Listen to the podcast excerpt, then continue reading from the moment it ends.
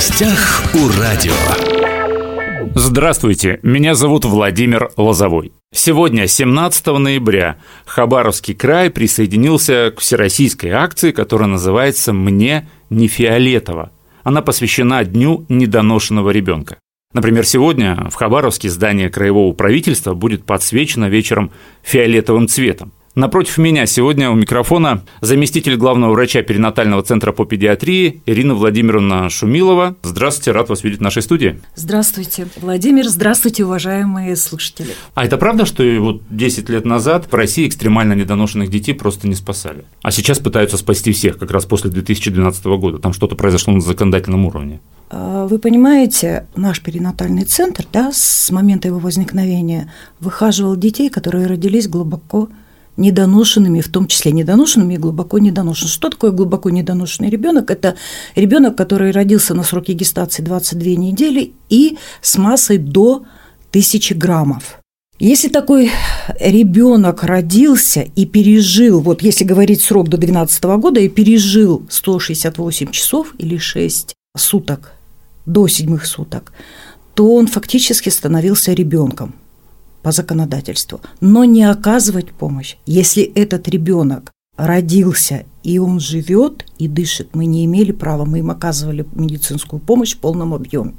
Другое дело, что законодательно это было принято на, э, в 2012 году, что таких детей мы обязаны выхаживать. Но говорить о том, что до этого срока не выхаживали, это неправильно, потому что ребенок, если он родился, вот э, я вам могу назвать пример буквально в октябре месяце у нас выписан ребенок, который родился с массой 420 граммов, он ушел.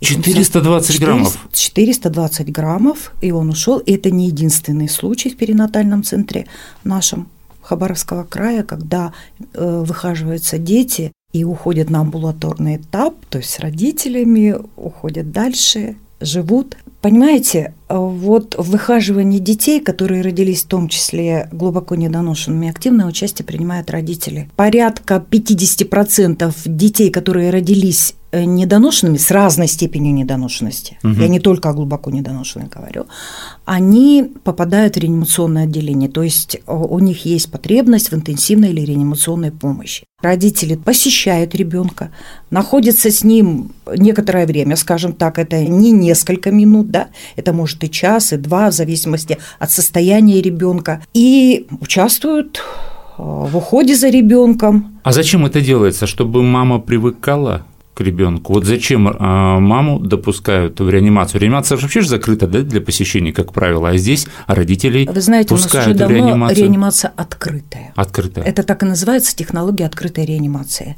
Для чего это надо? Вы знаете, я считаю, что прежде всего это нужно ребенку. Находясь в утробе матери, он неразрывно с ней связан. Во внеутробном состоянии, особенно недоношенный ребенок, категорически требуется, чтобы рядом находился родной человек, находилась мать. Это мы говорим о каких-то ментальных вещах? Мы говорим о ментальных вещах и о физиологических вещах.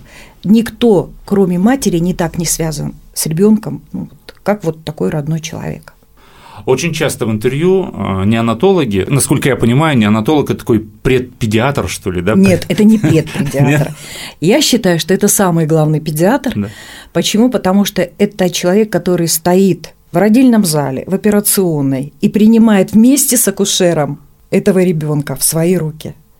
И вот с этого момента он сопровождает его до возраста один месяц. А если ребенок родился недоношенным, то он сопровождает его, когда ему, как мы говорим, постконцептуальный возраст. Это когда ребенку исполнится 40 недель, вот если бы он находился в утробе матери. Очень часто неонатологи говорят, что когда разговор заходит о недоношенных детях, что то важно не просто сохранить жизнь, а дать ребенку качество жизни. Вот у детей, которые рождаются с весом, например, там 500 граммов, да, и 600, 700, каковы шансы вырасти хотя бы относительно здоровым? Владимир, вы знаете, дело все в том, что сегодня, вот на 2023 год такие шансы гораздо больше, чем это было в 2012 году или там в 2000 году.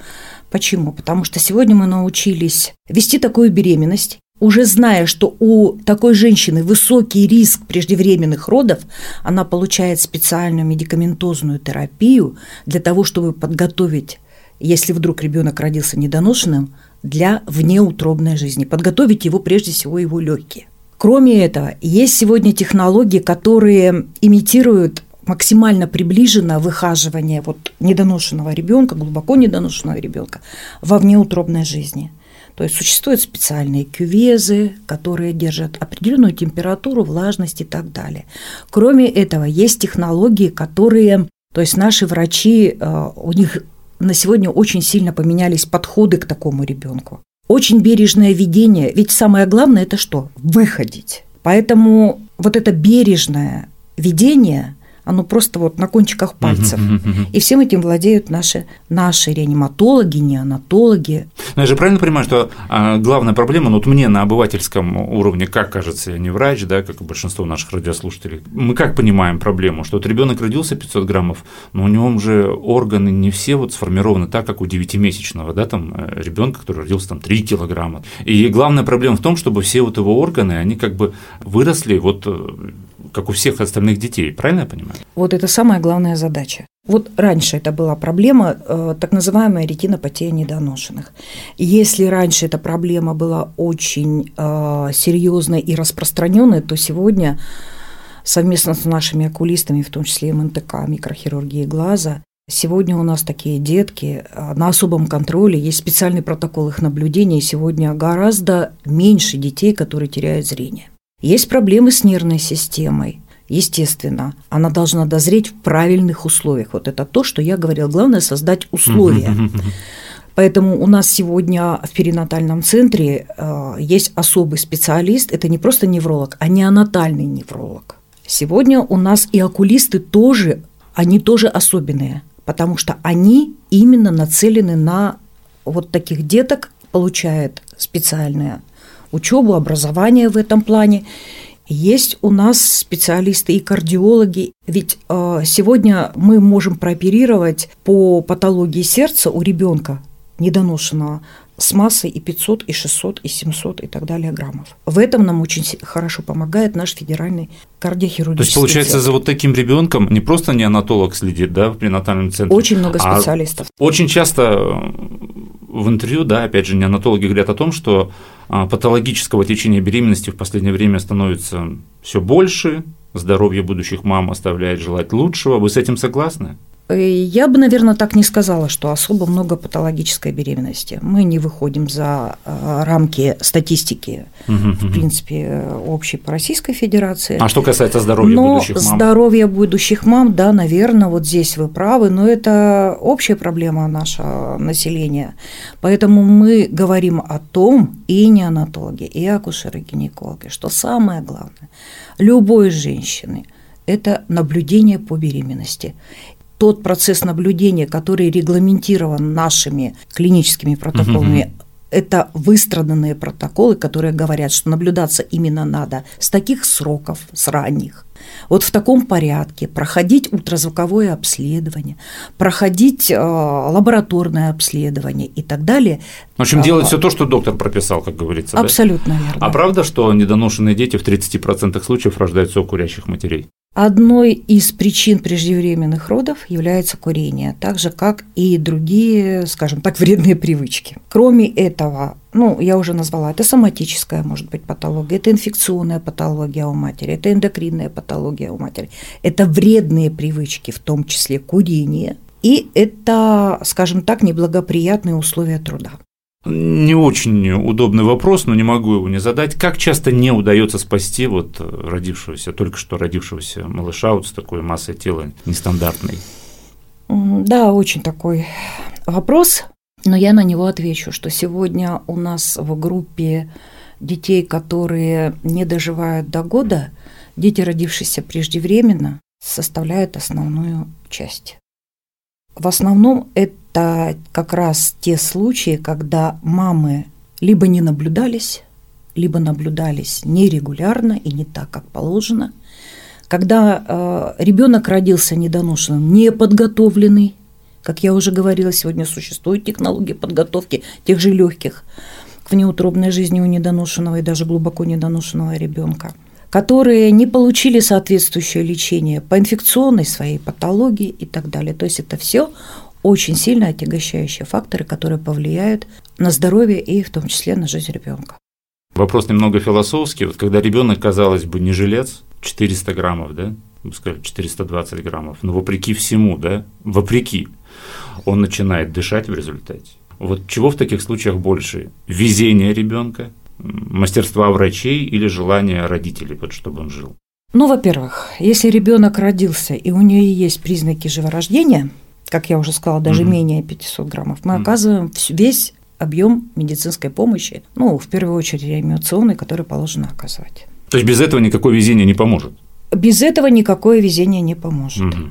За этим идет, естественно, это мастерство, ну, скажем так, да, мастерство наших медицинских работников и врачей, врачей-реаниматологов, наших неонатологов. Кстати, реаниматологи у нас тоже имеют две специальности – реанимация и неонатология. А вот желание родителей, когда оно есть иметь ребенка, Тогда, как уже называется, вернемся к самому началу, тогда мама будет наблюдаться, будет выполнять все рекомендации. И даже если случились, случилось так, что этот ребенок родился преждевременно, у него будут больше шансов на то, чтобы ему выжить и иметь минимальные какие-то последствия от того, что он родился крайне или глубоко недоношенным ребенком. Вы уже сказали о том, что вот родители в перинатальном центре э, допускают в реанимационное отделение, да, чтобы они видели своих детей, и самое главное, чтобы дети чувствовали да, а, своих родителей. Вы сказали, что у вас не только штатные психологи, но и Социальные работники. Социальные работники есть. То есть с родителями работа ведется, есть поддержка, да? У таких родителей есть поддержка со стороны медицинского персонала, с ними в обязательном порядке работают наши психологи, которые тоже в этом направлении имеют специальное образование. И, опять же, наши социальные работники сопровождают такие семьи на протяжении не только того времени, пока ребенок лежит в стационаре, но и далее, когда он уходит на амбулаторный этап, потому что в структуре перинатального центра есть такое отделение, как отделение для детей раннего возраста, а опять же, там есть кабинет катамноза. Угу. Вот все детки, которые родились преждевременно в крае, они наблюдаются в этом отделении, в этом кабинете. И все специалисты работают с этими детьми, пока состояние здоровья этого ребенка не позволит, ну, скажем так, передать его на следующий этап. Кстати, следующий этап. А участковые педиатры, они вообще знают, как вести недоношенных детей вот после выписки уже из больницы? А когда ребенок выписывается, ему даются подробнейшие рекомендации, и кроме того, я вам уже сказала, что они наблюдаются в кабинете Катамнеза, угу, который регулирует вот эти взаимоотношения с участковым педиатром. И сегодня надо отдать должность, что наши участковые педиатры даже в районах знают, что такое недоношенные дети и как их вести. И всегда на связи могут быть с перинатальным центром, в том числе дистанционно. Очень часто, когда в студию сюда приходят врачи разных специализаций, мы говорим об иммунитете, мы говорим об аллергиях, они все говорят о пользе э, грудного вскармливания что грудное вскармливание – это вот основа основ для будущего здоровья человека. Что с грудным вскармливанием по отношению к недоношенным? Возможно ли оно, если ребенок вот родился таким?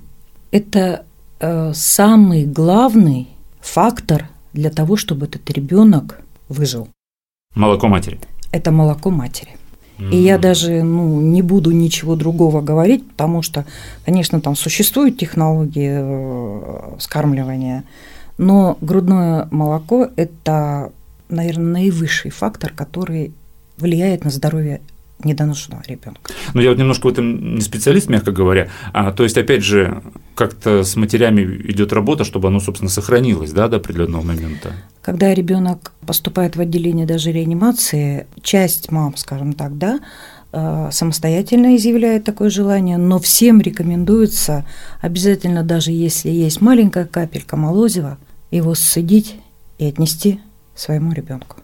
И так вот с этой капельки начинается грудное вскармливание. Конечно, есть там проблемы свои, медицинские, не медицинские, но тем не менее. Вот это обязательное условие. Ирина Владимировна, в завершении беседы давайте напомним о том, что сегодня, 17 ноября, в частности, здание правительства Хабаровского края будет подсвечено фиолетовым цветом, да? А еще раз э, напомню, расскажу тем, кто, может быть, не слушал сначала наш разговор о том, что фиолетовый цвет – это вот символ недоношенного ребенка, да?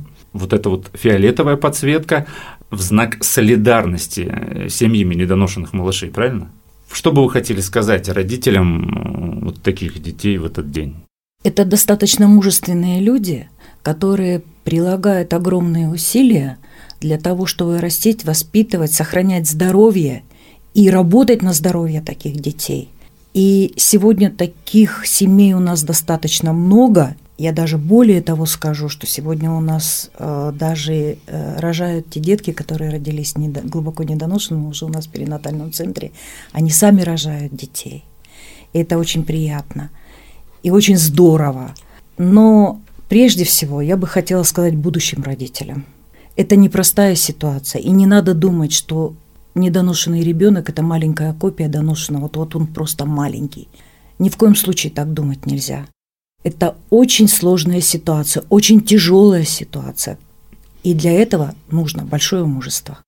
И нужно приложить все усилия для того, чтобы такая ситуация, конечно, не случилось. Но если она случилась, есть поддержка медицинских работников, вообще всего сообщества медицинского, и психологов, и социальных работников для того, чтобы минимизировать потери у такого ребенка, и он вырос максимально здоровым. Я хочу пожелать им ну, всех благ, счастья и всего самого доброго. Недоношенный ребенок – это не приговор, хочется мне сказать, в завершении нашей беседы, тем более вы только что нам рассказали о том, что родилась в Хабаровском перинатальном центре буквально несколько недель назад. Выписана. А, выписана девочка, да, 420 граммов, и она выписана, и сейчас она дома со своими родителями. Сегодня напротив меня был заместитель главного врача перинатального центра по педиатрии Ирина Владимировна Шумилова. Спасибо, что пришли к нам в студию, все подробно и интересно рассказали. Всего доброго. Уважаемые друзья, все записи наших интервью на подкастах «Восток России» представлен во всех разрешенных социальных сетях. Всем самого хорошего. В гостях у радио.